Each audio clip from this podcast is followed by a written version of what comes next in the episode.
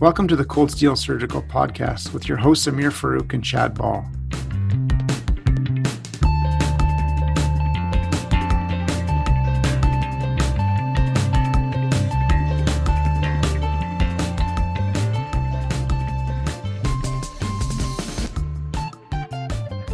This week, we were joined by trauma surgeon and podcaster Dr. Dennis Kim. Dr. Kim, among many other things, hosts the very successful and highly educational Trauma ICU Rounds podcast. We in Canada are extremely lucky to have him back on Canadian soil. And so on this episode, we talked to him about his experience moving back to Canada from a successful trauma career in the United States and coming here to and collaborating to develop a trauma system in Victoria, British Columbia. We then delved into a masterclass on fascial dehiscences with Dr. Kim, ranging from closure techniques to prevent them from happening in the first place to strategies for dealing with them when they happen.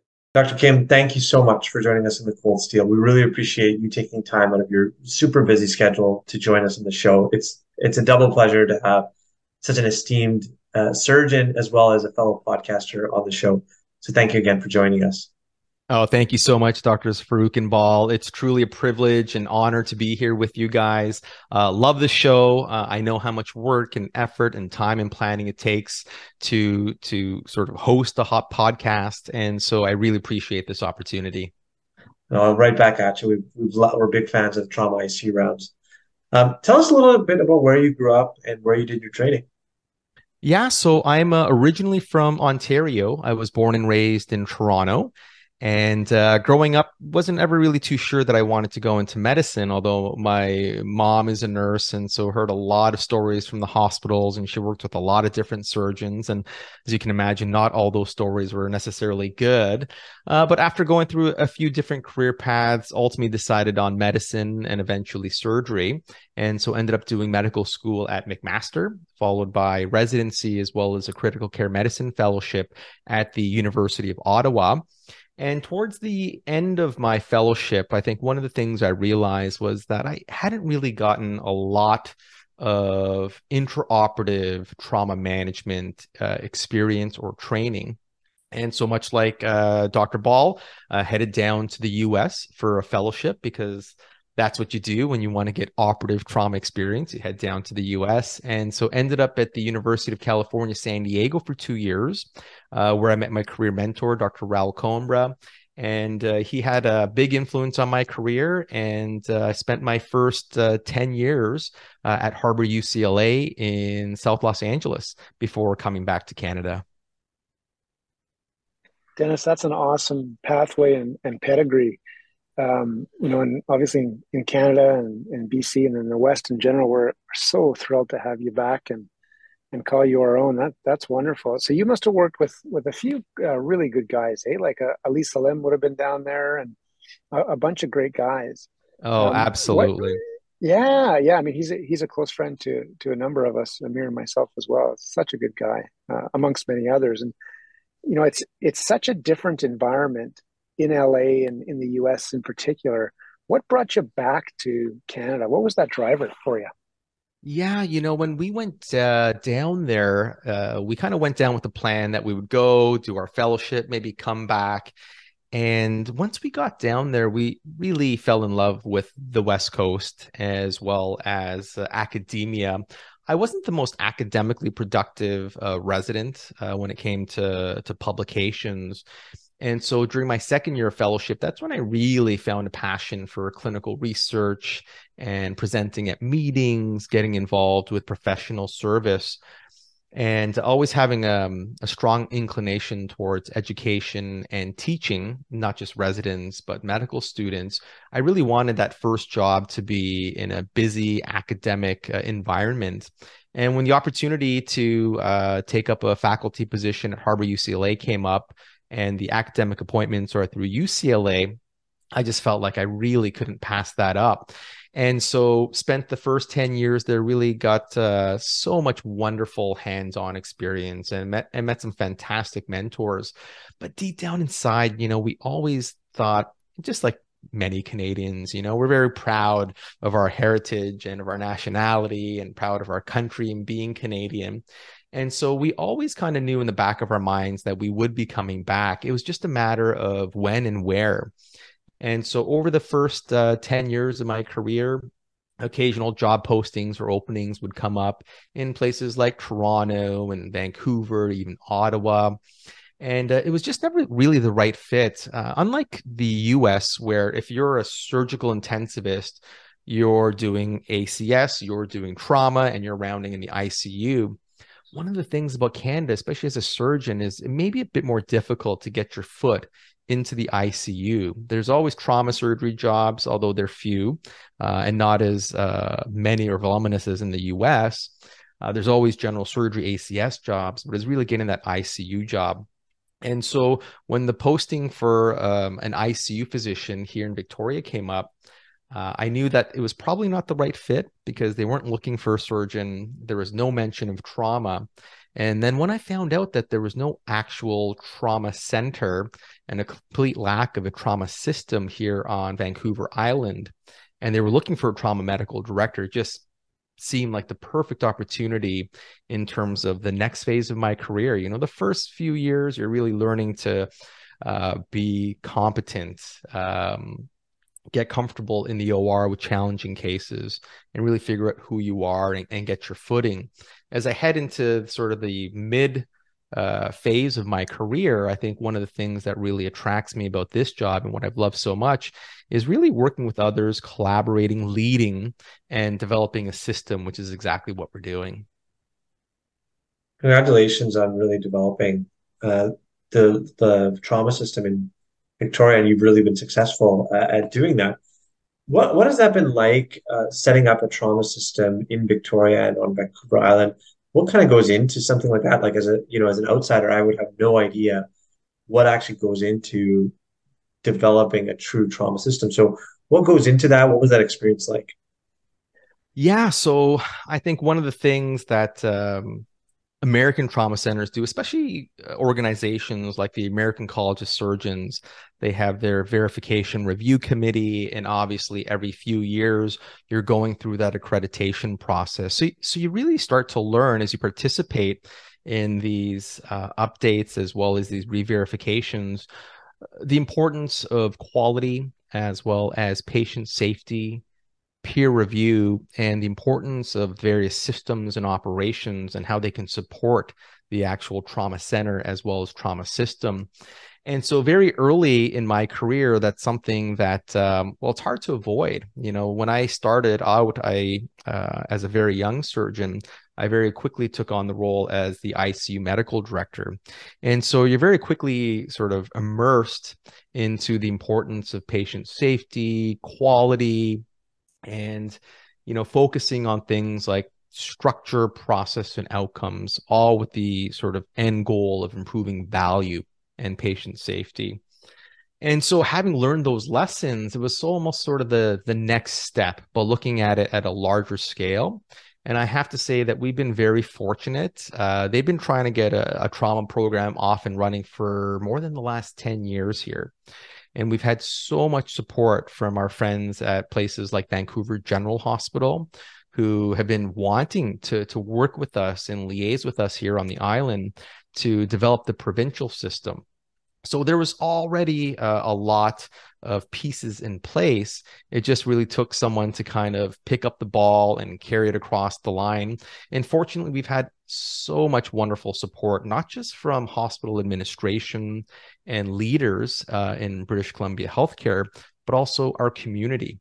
And so it's been great. We've been collaborating with not just folks and friends from within the emergency room, anesthesia, all the various surgical specialties, but across disciplines, nursing, restorative services, and then liaising with other partners across the island and so back in November, we went live with our trauma service at Victoria General Hospital. And I'm very proud and excited to say that as of January 1st, our neighbors, a couple of hours north of us in Nanaimo, launched their 247 uh, trauma MRP service. So we're slowly building the system and developing capacity. We're working on destination guidelines. We've implemented monthly peer review, monthly systems and operations, and things are really starting to flourish. So we're very excited. Dennis, that's awesome to hear. And, you know, the fruits of all your effort and labor are certainly clear to the rest of us in the country. So congratulations. You, you know, oh, that's too kind. Really, Thank you. Yeah, no, it's true. I mean, you know, the the challenges of doing this are not insignificant, and I, I know, you know, no one likes to perseverate on the on the difficult piece of this. Um, and to be fair, you you're partners with some tremendous people and surgeons in Victoria. I think the whole country knows that, but there's certainly been speed bumps for you in trying to, you know, achieve this endeavor. I have no doubt.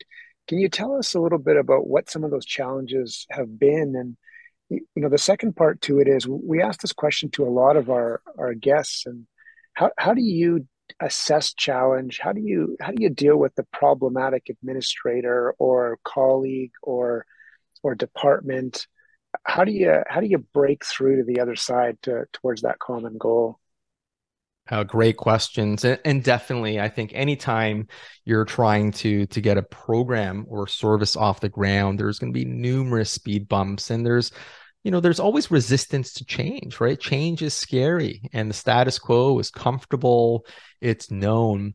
And so one of the first things i did really was to make sure that uh, i didn't speak too much. It was really more just about mbwa management by walking around talking with people asking them what challenges they faced and what were some things that they noticed around them in their day-to-day work were in need of improvement and time and time again, it always comes back to patient care, patient care, patient safety. And I think coming out of this pandemic, we're starting to realize the importance of taking care of ourselves uh, and each other. And so coming on the scene, I think I, I made a huge effort. I kind of told myself, I'm going to give it three months where I don't say anything. I don't impose my envision, my ideas. I'm just going to listen and, and identify what the key problems are and then identify those sort of low lying fruit things that we could do something about immediately where you get that immediate satisfaction and people can see that you're affecting change. And then think about the the long term picture and establishing not just a mission but vision for the program. And obviously uh, without the support of hospital leadership and administration um, and everyone is vying for resources. You know, even in specialties or in programs where you think, geez, they've got like 40 faculty in that program. They've got all these resources. Um, people are always looking for more. And as we all know uh, across the country, those resources are in critical um, supply and they're quite limited. And so, again, I think one of the big things we did was really just offer a solution. We looked at the problem, and what we found was that our length of stay uh, within our health authority uh, was quite long. We also noticed that some of our outcomes were not as good as some of our other health authorities. And this is objective data. The one great thing about trauma that we do so well is we do patient safety quality and we have a trauma registry with dedicated registrars. And so it's hard to argue with the objective data you know and you're always being compared. I mean you look at some of the efforts by acs with TQIP and NSQIP but there's benchmarking and you can see who the outliers are. And unfortunately for many many years we were outliers and so I think taking that and emphasizing the importance uh, of patient safety, the importance of protocolization, adopting guidelines, and ensuring that we're making every effort every day to improve delivery of value care, uh, that seemed to resonate. And again, there's always going to be the naysayers. there's always going to be the late adopters. I think uh, you can't worry too much about them.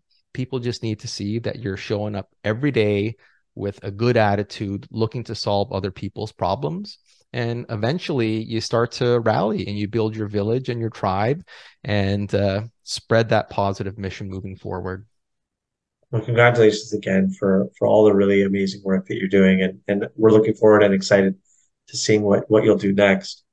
Speaking of amazing stuff that you've done, I mean, uh, you, know, you can see it right in the in the picture there on the video you know you're you're a podcaster and your your your podcast the trauma icu rounds has been immensely popular. You won a bunch of awards for the work that you've done. How did you get into the world of podcasting and what has that experience been like for you Well, probably a lot like uh, you guys did, I'm sure. Um, deep down, I think most of us who are into uh, free online access meducation or foam and podcasting specifically, usually we're very dedicated educators. And uh, over the years, I've, I've always made every effort to be involved, whether it was in simulation or classroom teaching, uh, teaching ATLS. I think I find no greater joy outside of taking care of patients than really teaching the next generation of surgeons uh, how to doctor and how to be the best potential surgeons and safest surgeons uh, that they can be. And one of the things that I, I did find is that year in and year out, you'd have the same sort of courses where you'd give the same old can talk and interact with students. And oftentimes it would be on a very small scale. So maybe 10 students, 20 students. And, you know, it just came to the point where I really felt like I wanted to have a, a larger reach. And um, I wasn't an early adopter of podcasts, but certainly uh, there were a number of podcasts throughout my residency and fellowship that I found very, very helpful. You know, it's it's just so easy. You're going to the gym or you're on your way into work and you can listen to something and conceptually understand especially when it's well done, uh, the ins and outs of what would otherwise be complex issues, and uh, then apply that uh, at the bedside.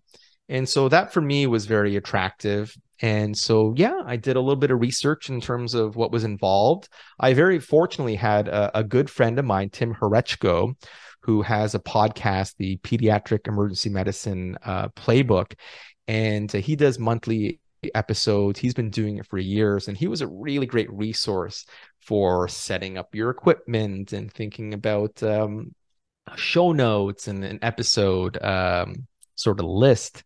And so it certainly helped to have someone help uh, guide uh, guide me early in the process, and then you kind of just fall in love with it. You know, it. You guys know this. I've seen some of the incredible guests you've had uh, on Cold Steel, and you get to build bridges and relationships and talk with really cool and wonderful people that you might not otherwise uh, have access to.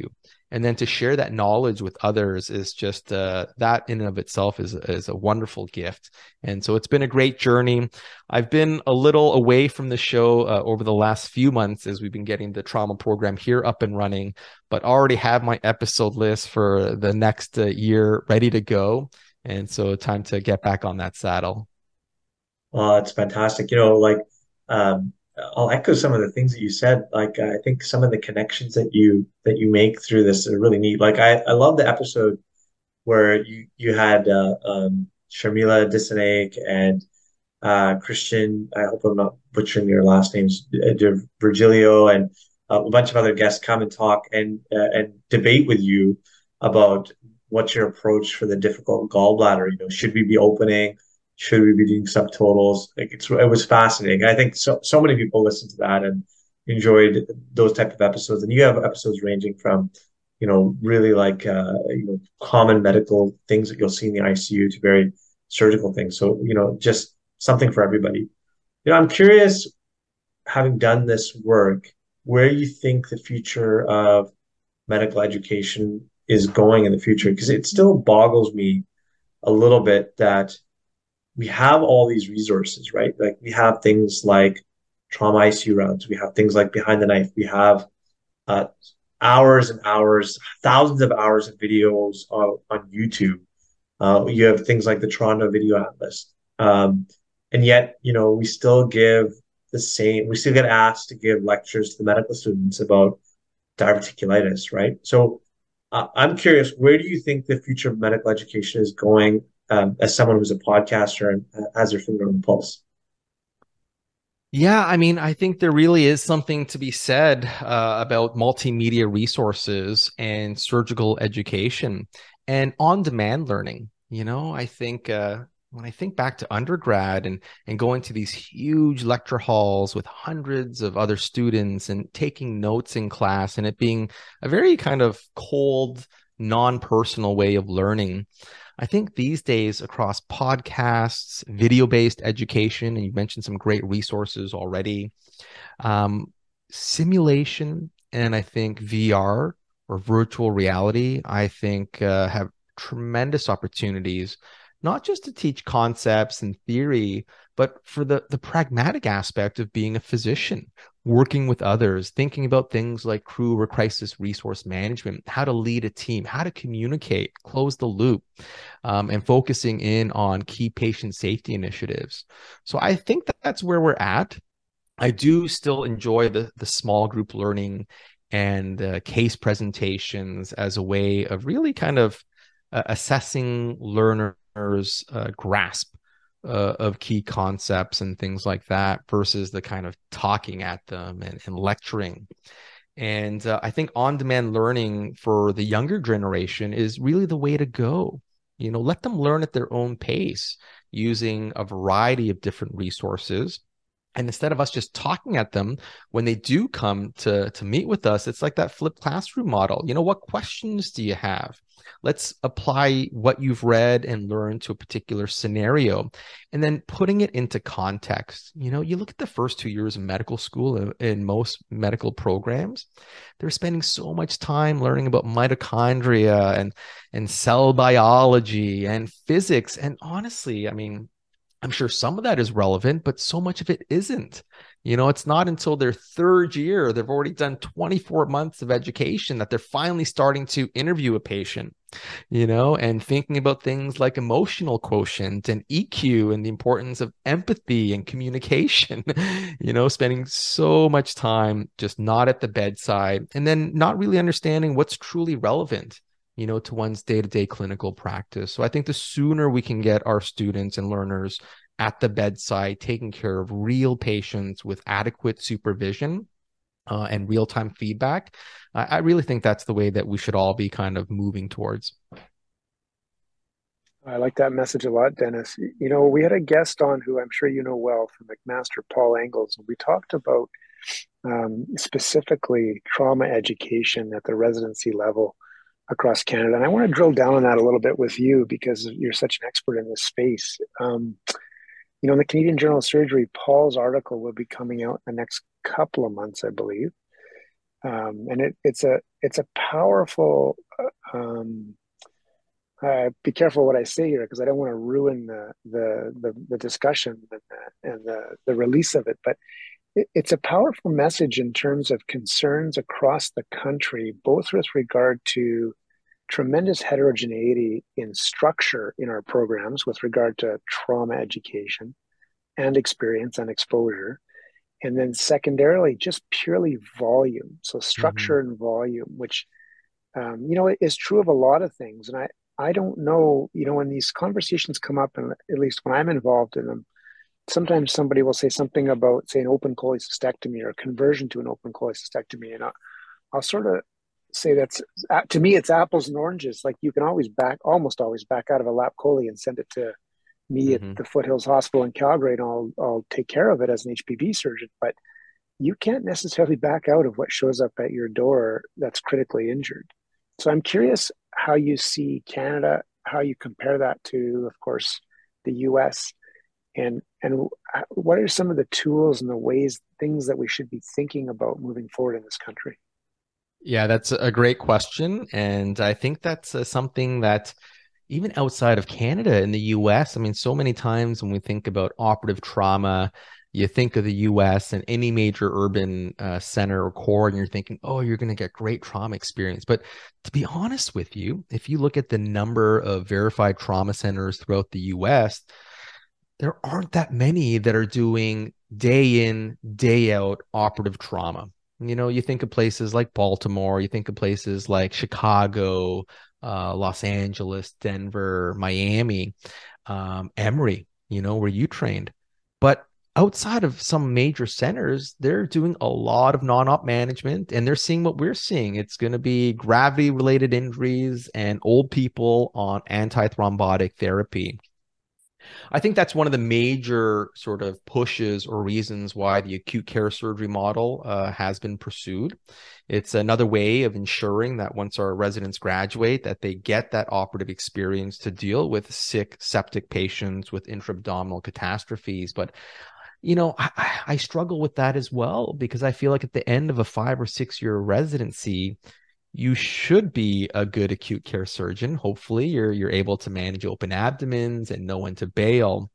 But it's true. We are doing a lot more non operative management. And so I think a lot of our learners aren't getting that uh, hands on intraoperative experience and decision making that's required to deal with complex and challenging cases, especially those that involve um, operative intervention. And I just think of any foregut surgery and you know, recently we were supposed to uh, chat earlier um, this month, and, and we had a very complicated patient in our ICU who had uh, an injury to the second portion of the duodenum, um, which leaked and caused us a lot of headaches and a lot of, you know, sort of uh, intraoperative decision making and technical challenges went into fixing this person's IVC, removing their kidney, and then sorting out through multiple uh, repeat surgeries how to best deal with this recurrent uh, anastomotic breakdown.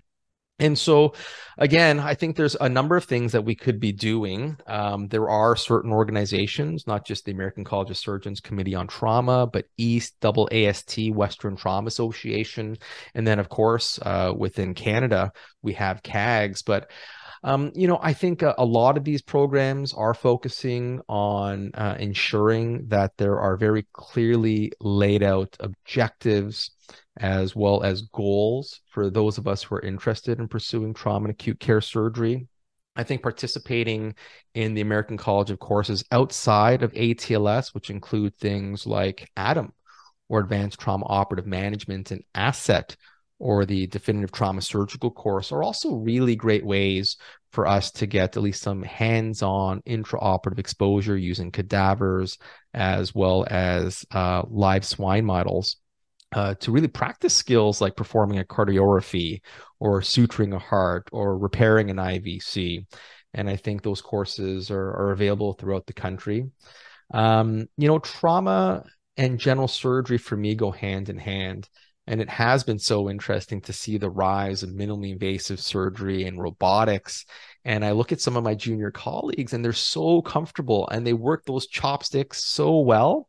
And then when it comes time to, to opening, you can see there's this hesitation. Whereas for, you know, surgeons like in our generation, uh, that that would be my go-to is just to open and be completely comfortable setting up my Omni Bookwalter to ensure i've got the best possible exposure uh, open chole as you mentioned that's my absolute favorite operation and anytime someone tells me that it doesn't give you a better view than a laparoscopic uh, approach in a difficult gallbladder, I think to myself, boy, like, are you not setting it up properly? Like, I've never had difficulties uh, opening and then understanding the anatomy and, and knowing when to bail uh, versus not. So a bit of a long-winded response, but I think it's a it's a multi-tiered approach that begins early uh, in medical school, and really that curriculum through undergrad and graduate education, I think, should be building on uh, on each other. I saw a tweet from uh, one of the colorectal surgeons at UMass recently that said, maybe we should do a course, not do so many courses on lap approaches to rectal cancer. Maybe we should do a course on open approaches to colon cancer. I thought that was an interesting, an interesting tweet, and certainly generated some discussion. So we, we could talk about this all day, and and uh, and and uh, I think there'd be lots and lots of th- thoughts uh, to to think about and, and ways to move forward. But we wanted, you know, as the trauma ICU guy who delivers such such such thoughtful uh, rounds and such thoughtful podcasts, we wanted to do a clinical topic with you, and I, I thought it'd be a, a neat um, discussion between you know you, Dr. Ball, and maybe I can chime in a little bit here. Uh, and we want to talk, talk, talk about something that comes and and unfortunately we all have to deal with a bit on call, which is that kind of dreaded fascial dehiscence scenario. So I'll, I'll tell you about a patient just to set the scenario awesome. um, that I had in fellowship. So is a is a guy who um, you know we have a big sort of homeless or or unhoused population in in Vancouver, the the downtown east side. Um, and this ge- gentleman had had a, a, a, resection in the past for cancer, and then unfortunately developed a stricture that was very very low. You know, long story short, came in with a large bowel obstruction and really needed an APR, and that was really the only definitive operation that he could have to to sort this out. Um, and so he was kind of malnourished, but he had really no choice given his him being obstructed. So we do his APR, and Um, you know, seven seven days later, six or seven days later, uh, we're rounding on him, and you know he coughs, and there's a big gush of fluid that uh, that comes out from his wound. And of course, this gentleman, you know, has poor hygiene. You know, I don't think he's he probably had a bath in a month prior to us seeing him. He'd lost a bunch of weight. Uh, he'd abused fentanyl in the in the past. Um, and when you examine his wound, you can clearly feel that there's there's a defect in his fascia. So maybe just for our medical student listeners or our junior resident listeners, how do you define what a what a fascial dehiscence is? Yeah, a great scenario, and unfortunately, um, something that I think we've all encountered as surgeons. Uh, that gush, the seven day mark, are all pretty classic uh, hallmark features, at least in terms of timing and presentation for patients with a fascial dehiscence. And what is a fascial dehiscence? You know, anytime we close an incision, uh, whether it's a midline laparotomy, a transverse incision, oblique incision on the abdominal wall uh, there's going to be a number of factors that can predispose towards weakening of that incision. And anytime the abdominal wall tension overcomes either knot strength or integrity and fascial strength, you have the risk for a potential fascial dehiscence where the incision comes apart. And it may be partial, like in this case, or complete. And obviously, when it's complete and someone's entire for example, midline incision dehisces, well, then we're looking at complications like evisceration, which I think most surgeons would agree is a bit of a surgical emergency. Uh, unfortunately, these these are are, are fairly common. Uh, usually, less than five percent of incisions uh, will dehisce.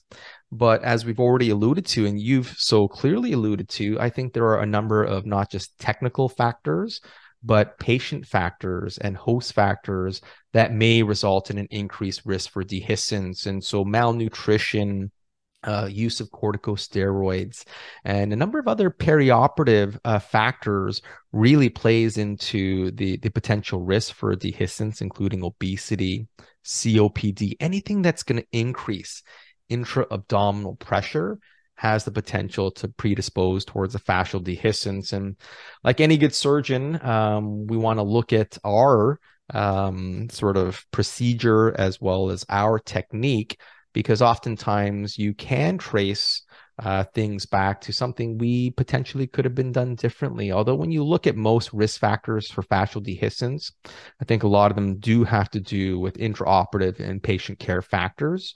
Uh, although we talk about the importance of square knots and knot integrity, I think when you look at most dehiscences, it's not so much that the knot comes undone, it's usually the suture tears through the fascia.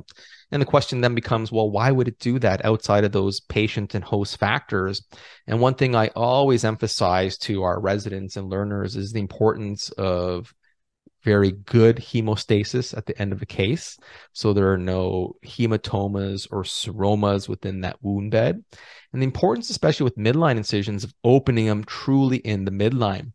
Um, you know, there's nothing worse than trying to bring together a midline that's not midline. And so you're suturing rectus muscle to each other. It's tearing the muscle. We know that muscle doesn't have strength. So, uh, yeah, in a nutshell, anytime the uh, tensions across the abdominal wall are too high, we do put patients at risk for dehiscence. So when when you're um, assessing someone and and you're you're perhaps worried about someone who has a fascial dehiscence, uh, what are some of the key you know uh, findings that you're looking for on exam, or what are some things that really would trigger in your mind that hey maybe this person has a fascial dehiscence? Yeah, I think this really comes back to good daily rounds and assessments of our patient's uh, abdomen as well as incision. You know, so often, you know, it's a hassle to take down the dressings and you're in a rush and it's five in the morning and the room's dark. But really being mindful and, and paying close attention to the physical exam as well as the patient's symptoms. Uh, anytime you have a wound that is leaking fluid, uh, that's always concerning. And so that gush that you have was a, a pretty pathognomonic kind of presentation for fascial dehiscence. But even before that, I think again, it comes back to a lot of host and, and patient factors, as well as things related to your initial operation. You know, I kind of mentioned the importance of, of excellent hemostasis, but one of the other things that I think can contribute to fascial dehiscence is infection, whether that's a superficial, deep, or organ space infection. And in trauma, we see a lot of patients coming through with hollow viscus injuries, and in patients with, for example, colonic injuries, destructive colonic injuries, let's say from a gunshot wound. Uh, at the time of closure, I always ask myself, should we be closing the skin? You know, should we be putting this patient at risk? And what are some other possible options uh, to immediate primary closure? Um, yourself, uh, Doctors Farooq or, or Ball, what are your thoughts in terms of um, appropriate closure techniques in patients with hollow viscus injuries? Yeah, I agree, Dennis. I think uh, hopefully a lot of us think the same way. You know, the the the other part of it is you know what procedure are you doing? And as you point out what are the comorbidities and the risk factors of that individual patient? So right. you know when someone's shot and they have stool all over the place up in their chest through a diaphragm into their wound you, know that's a scenario where you're not going to set up uh, a protective plastic covering on the skin. And you're not going to have a wound protector. And you're not going to have a you know an antisepsis bundle and the right temperature and and right. and a lot of the things that you may or may not believe in, you know, from from case to case. But um, yeah, I agree. Slowing your brain down at towards the end and mm-hmm. and uh, and really paying attention to that closure. You, you know, it's interesting, and I I, I think it's um, I hope this comes across without judgment, but we all know that there's sort of two two groups of surgeons. I think, and I I don't think age or experience necessarily plays into it you have, and they wouldn't mention or wouldn't wouldn't be upset if I mentioned their them by name, but you have John Cameron's, Keith Lillemoe's, Dave Feliciano's on one side of things who really will be there until the last staple goes into the skin. So closing the abdomen to them is a critical part of these procedures, whether they're emergency or scheduled. And then, you know, there's other surgeons who routinely will uh, do the complex parts of the operation perhaps and sneak out and let a trainee or somebody else close those wounds. And i think it's clear to all of us um, you know as long as you're honest with what you're doing um, and accepting risk one way or the other there is a difference in in wound outcomes in those patients. And it comes back i think to your comment about before you finish really think about each of those steps technique matters. It matters, as you said, staying in the midline. It matters using the curve of the needle. It matters in terms of selecting the right stitch. Um, you know, the top and the bottom of a long midline laparotomy are closed differently. All these subtleties, and I think no matter for the for the trainees where you train, there will be a group of surgeons, which may be larger or smaller at your institutions, who really do care about how these abdomens are closed and you know, so, sometimes I think trainees are like, well, why is, you know, and Amir can speak to this directly, but why is Dr. Ball all over me about this closure? You know, I know how to close an abdomen. I've done it 150 times so far in my residency. Try and flip your your your brain around like Amir always did and said, okay, I'm going to try and learn a bunch of new stuff here from somebody who is so OCD about closing it. Let's go because the nuance, and the technical nature, I think, is probably, at least in my mind, as a bit of a technocrat, probably 90 or 95% of the, the challenge. So let, let's stay on this topic for a second and just be very, get very technical about it. Um, so, you know, my, my practice is obviously very different in the sense that when, even though I deal with colon and small bowel all day, every day, you know, it's a very controlled, I have my Alexis there. It's a small wound. It's often minimally invasive surgeries. It's very, very different scenario. Um, but but you know even even then, I, I still think that the, those principles that you guys are talking about are, are, extremely important. So when you guys are closing a fascial a, a fascial, you know, when you're doing a fascial closure, what kind of suture are you using? Um, um, what what kind of bites are you using, especially in the uh, emergency type setting? Um, are you guys using VAC? I know in the, the colorectal world, you know, nobody's really been able to show that something like a VAC uh, changes outcomes, but obviously, you know, it is very different in an elective plan setting for, for a VAC versus not a VAC. So, so Dr. Kim, can you talk to us a little bit about some specific things? Suture choice, um, uh, how you take your bites and, and perhaps VACs or no VACs? Yeah, great question. And I think we do have some data to guide us in this regard. But again, you know, keeping with the principles of evidence based medicine, whenever you interpret a study, ask yourself, what are the results? Are they valid? And do they apply to my patient population? And so, probably the, the most widely cited recent study is the Stitch trial, looking at closure of uh, the abdominal wall or fascia using smaller, non absorbable suture like a 2O And versus how we used to be trained, taking centimeter back from the fascia bites are centimeter apart. We're doing smaller bites and closer together. And, you know, I, I kind of think of the analogy of uh, a jacket. You know, you have two ways of closing a jacket. You have one with a zipper, a winter jacket, or one like a T-coat where you're putting the buttons together, and which seems to be more secure. And you would think, well, it's the zipper, it's the kind of continuous small bites is going to be more secure. And in fact, when you look at sort of one year outcomes, which again i'm not sure that that's the right outcome for for trauma surgeons or acute care surgeons who are doing emergent surgery you do find that the incidence of ventral hernias are higher when you're using bigger sutures with bigger bites so theoretically i think that all makes sense um, the other issue outside of just the the suture type whether it's absorbable versus non-absorbable larger versus smaller and the continuous versus interrupted debate. And I think that's something that comes up at M&M's monthly, right? Well, how did you close the abdomen? And you're going to have that camp that says we only do interrupteds with number one vicryls, and I've never had a dehiscence. And then the other camp where they're always talking about the importance of doing continuous sutures you know, it got to the point uh, about five years ago where I just decided that I'm going to do both. I'm going to do continuous, and every 10 centimeters, I'm sticking in an interrupted. so these days, I've actually uh, moved a little bit more towards the smaller, closer bites. Um, I think a lot of it will depend on the particular situation. I do like to put in interrupteds uh, as I go as well. And I think, uh, as uh, Dr. Ball mentioned, it, uh, so much of it has to do with the technique. You know, the less tissue trauma and sawing through and pushing of needles and sutures that you're doing, uh, the better. You want to make sure that you're atraumatic when you're handling the fascia.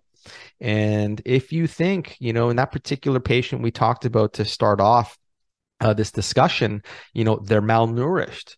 Um, maybe they're immunosuppressed and they're already at a high risk for potential fascial dehiscence. Is there a role for things like retention sutures, which for me, I still use fairly liberally in the right uh, patient subset? But I know many people have moved away from retention sutures, don't even know how to, to set up retention sutures. Um, but I think those can be helpful regarding the use of VACs, similar to the colorectal uh, literature, at least when it comes to acute care surgery, um, the outcomes from studies looking at uh, prophylactic use of VACs, skin VACs, uh, really haven't been that impressive in terms of decreasing the incidence of superficial or deep surgical site infections.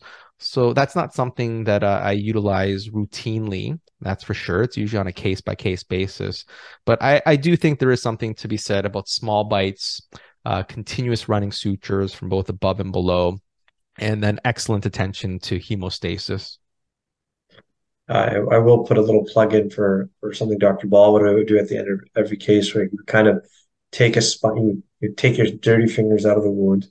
You tell them, tell you to keep your dirty fingers out of the wound can rub the the edges of the the skin a little bit vigorously with a sponge just to see if there's any points of bleeding, and then diligently take even little all these little bleeders on the skin and make sure so that even those little skin bleeders wouldn't be a, a source of a hematoma.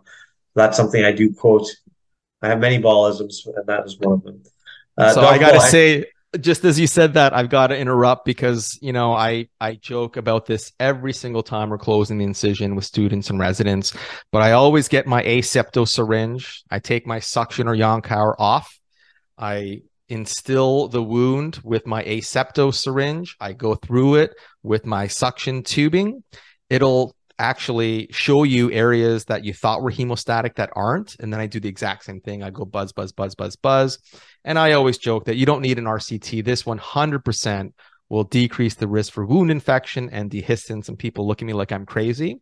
But I know there are other surgeons out there that do that. And we don't need the data to support doing it. Clearly, clearly great minds think alike. Dr. Ball, any comments? Suture choice, uh, bite size, mesh. Oh, we didn't even talk about this ever are you guys ever thinking about mesh specifically? And we'll, we'll get to we'll, we'll deal with this in a little bit but if you if you have a, an incision that you think is at high risk uh, you think it's reasonably clean you're, are you guys ever putting in uh, prophylactic mesh?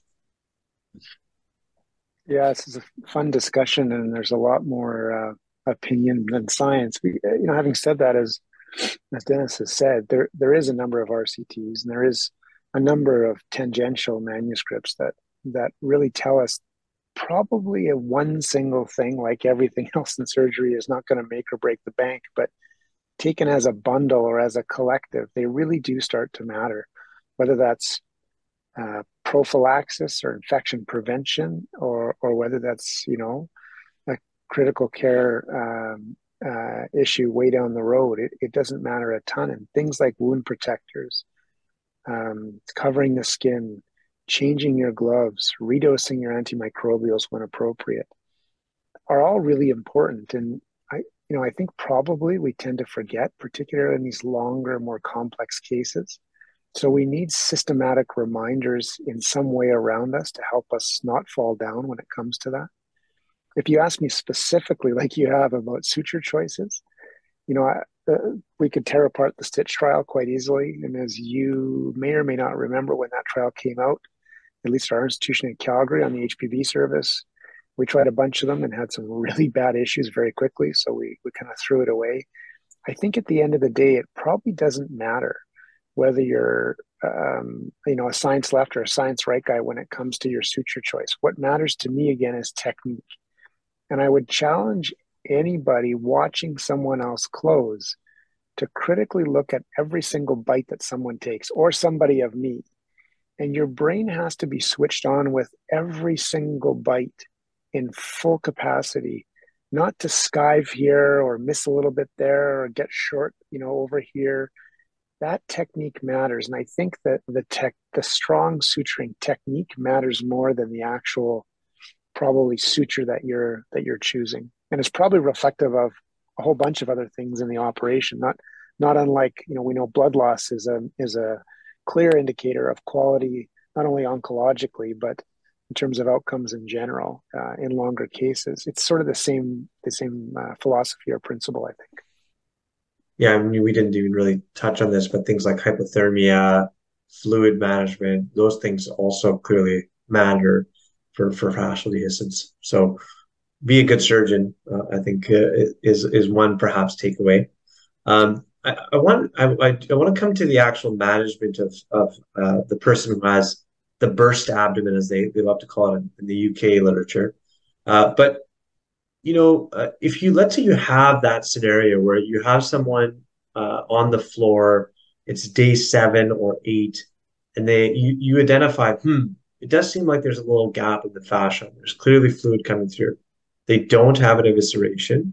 Um, are you ever, Dr. Kim, are you ever managing these patients conservatively? And I have seen this done where someone says, well, just close the skin real tight and, you know, they'll have a hernia. That's okay.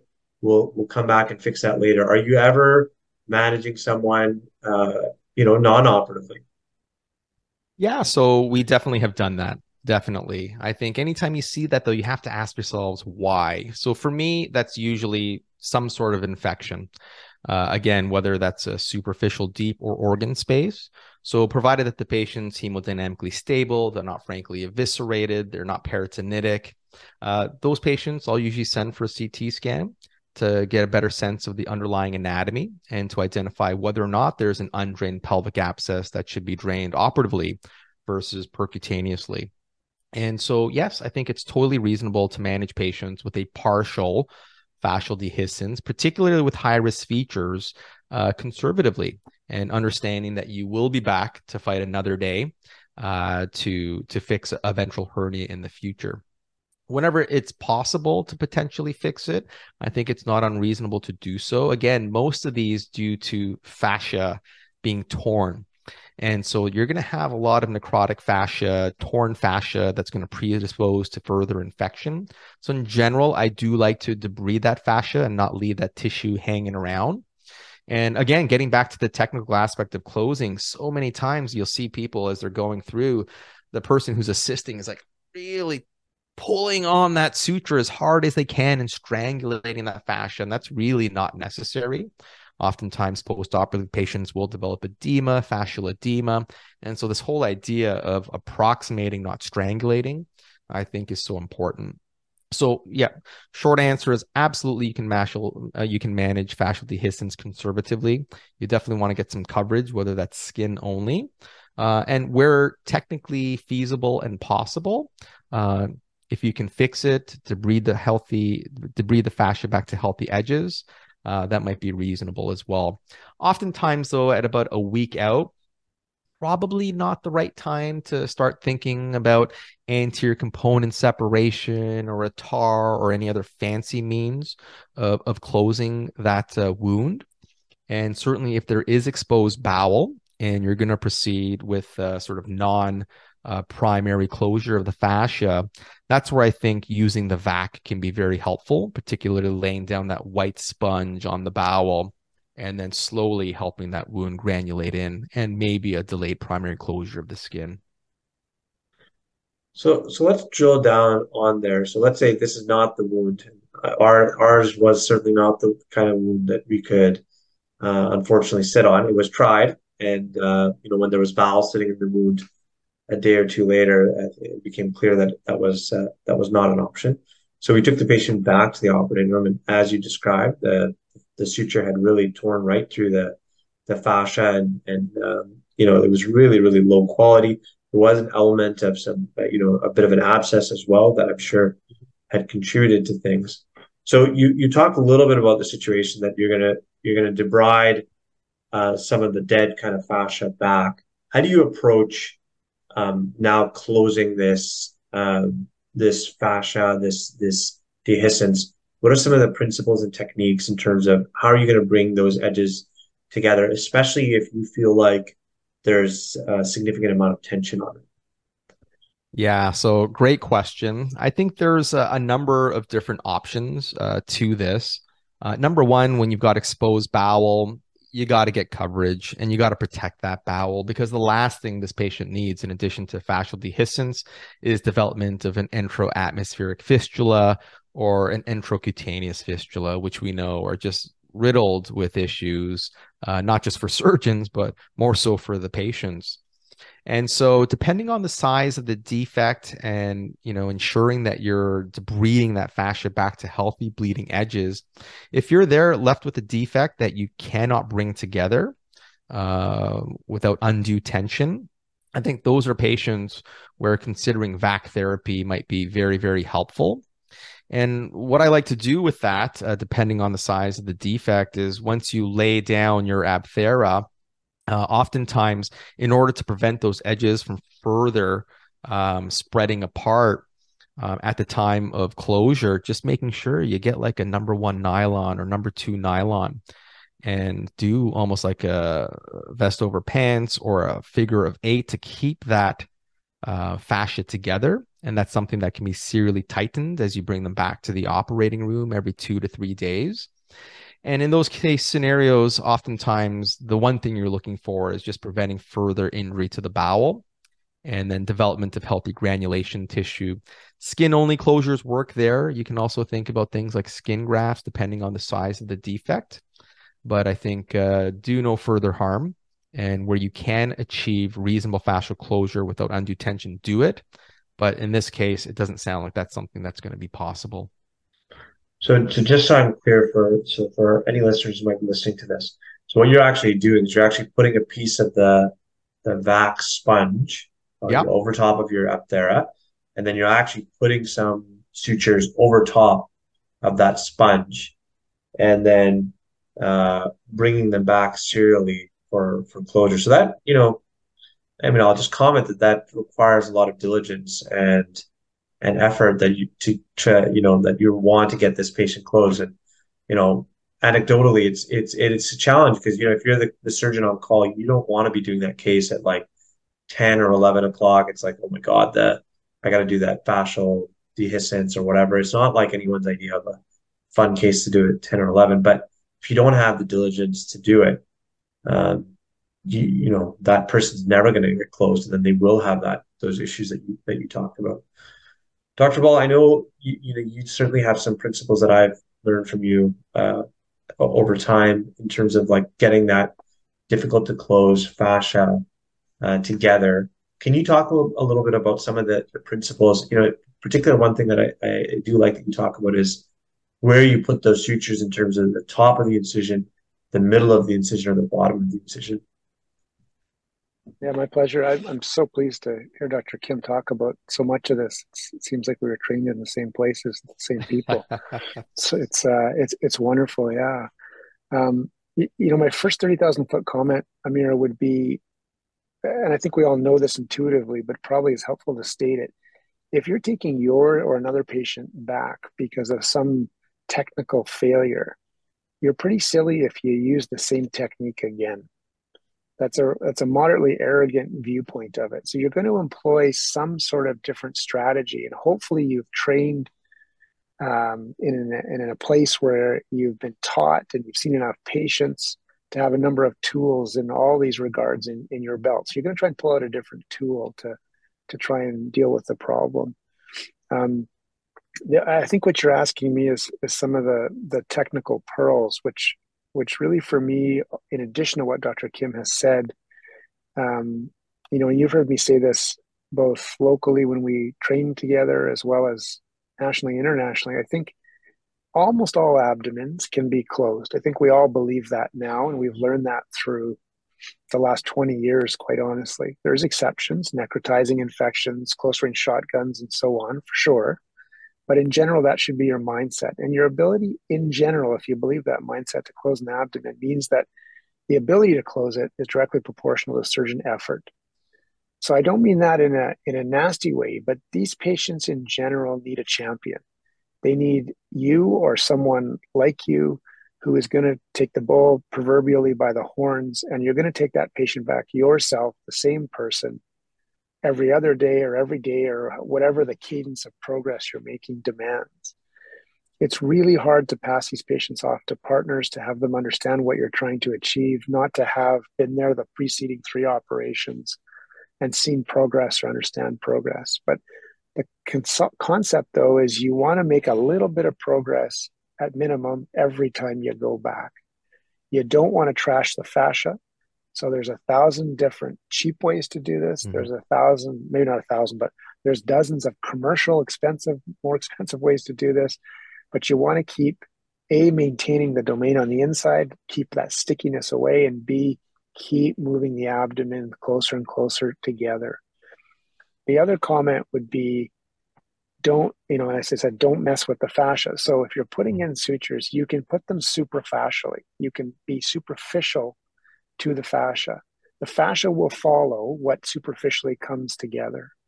Obviously, if you can use a, a wound vac like Dr. Kim has talked about, that's helpful to nursing and to fluid control and to a whole bunch of things. The you know the two large companies that make most of our negative suction uh, open abdomen products will tell you that there is a midline tension generator with those sponge products. I'm not entirely sure that's true, quite frankly. Um, and my last comment would be, you, you know, I, I, saw this this week. Um, surgeons confusing the idea of making progress at the top and the bottom of a laparotomy wound as helpful, meaning I'm going to put two or three sutures in the bottom and two or three sutures in the top. That is a critical mistake. You're converting the geometry of a torso, of an abdomen, from an up and down rectangular or certainly oval structure into a circle. And if you can close a circle almost anywhere in life, I would love to learn how to do that. I know how to close ovals. And so you want to maintain that length. You want to increase tension and, and approximation in a very logical serial way time after time. Don't be tricked by the older school technique of a little bit at the top, a little bit at the bottom. Oh, we got an extra stitch. You end up with this big circle that needs a skin graft and probably didn't need to didn't need to be there. That's great. Thank you to thank you to both of you.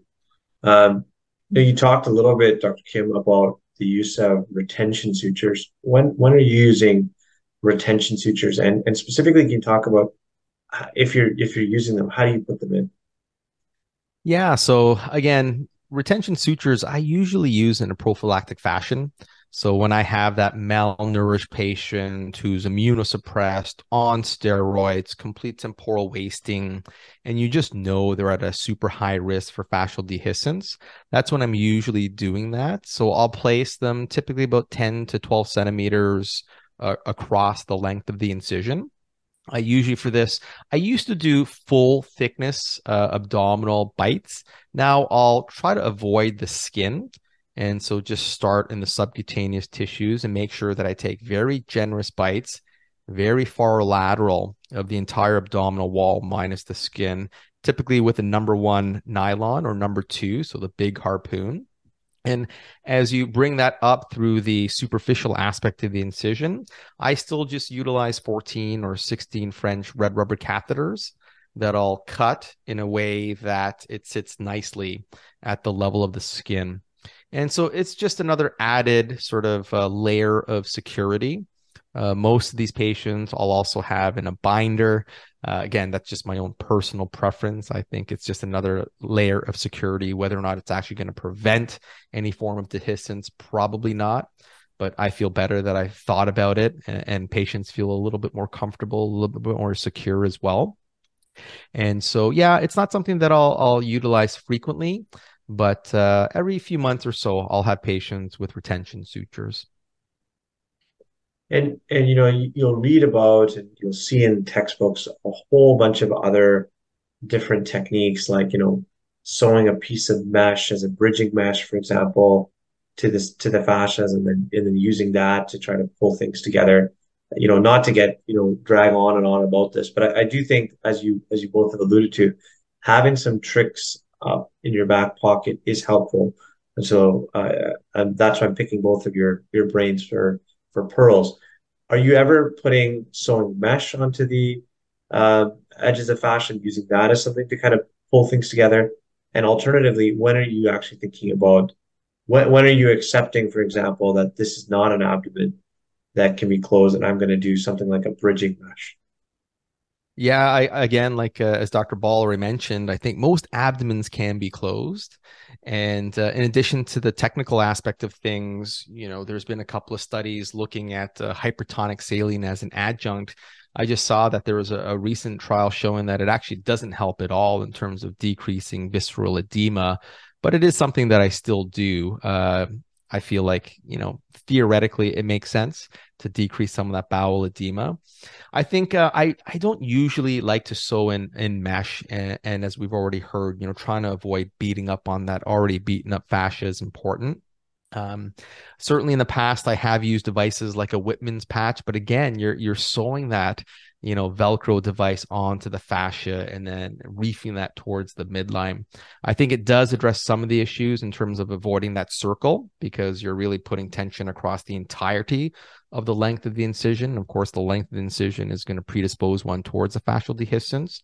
There are other devices i think you know the more lateral you can get avoiding that midline fascia for your final definitive closure is important and trying to stay out laterally by the semilunaris line is important. And so whether you're using something like a Kanika device or some of these other sort of trans abdominal wall anchoring systems, uh, I think is is very helpful as well. So Dr. Leah Tatebe at the University of Chicago um, has a great presentation and sort of has shared with us their guidelines and their sort of setup for these sorts of trans-abdominal fixation traction devices, which do seem to to be very helpful.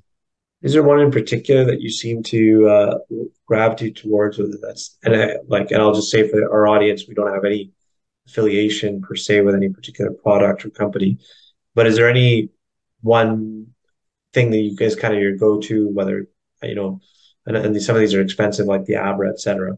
But is there is there something that you kind of gravitate towards and go to when you're when you're really having trouble?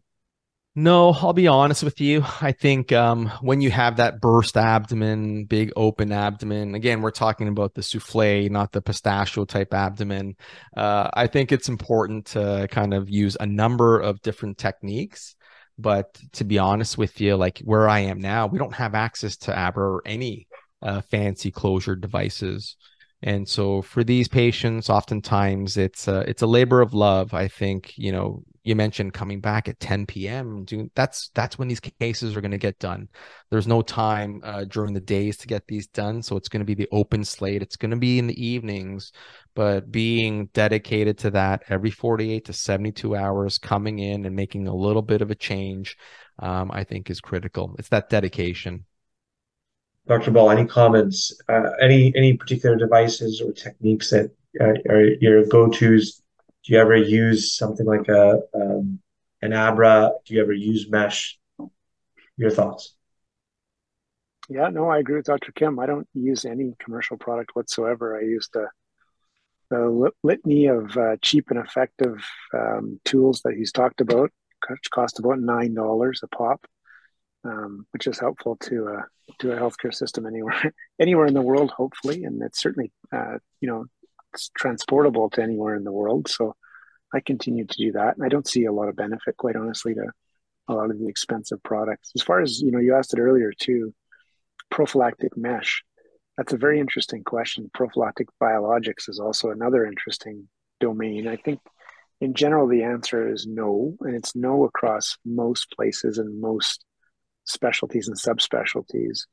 Um, there is some high volume hepatic transplantation programs in the US a couple in Germany that do put in prophylactic biologic in those patients because their hernia rate is so high, obviously because of the immunosuppression, amongst other uh, risk factors. Um, but the, the evidence for that is, is certainly not randomized and nor prospective, and it's it's not great. But outside of that, um, you know, that's a big cost to a patient in a sketchy sort of case scenario. So you should probably think twice about it.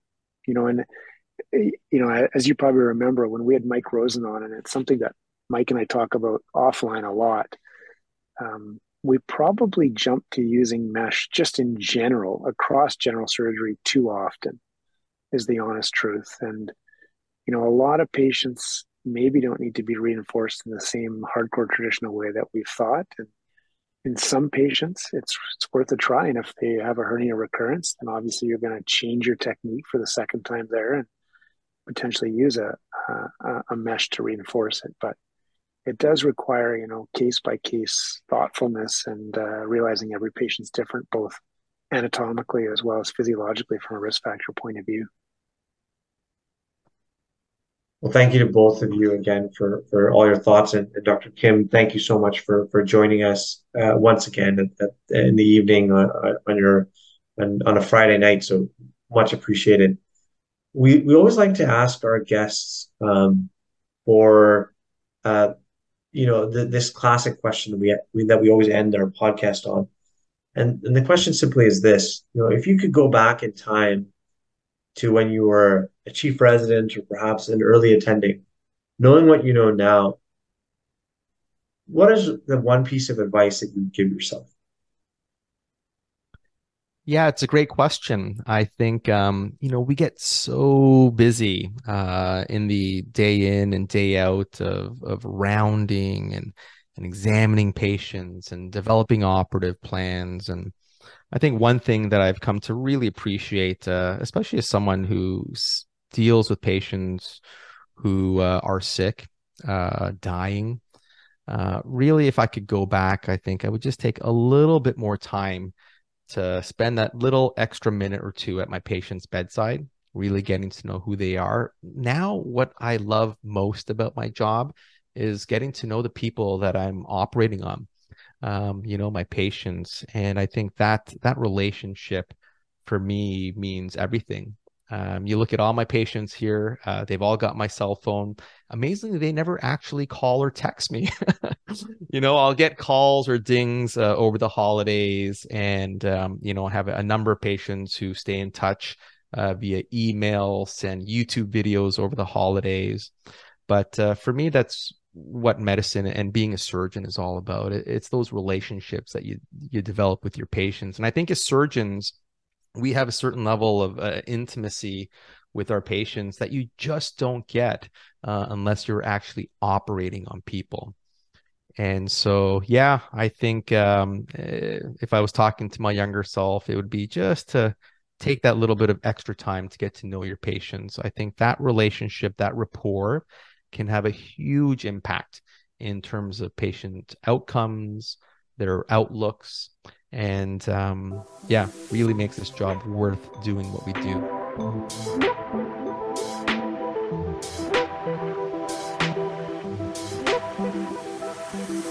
You've been listening to Cold Steel, the official podcast of the Canadian Journal of Surgery. If you like what you've heard, please leave us a review on iTunes. We love to hear your thoughts, comments, and feedback, so send us an email at podcast.cjs at gmail.com or tweet at us at CanJSurg. Thanks again.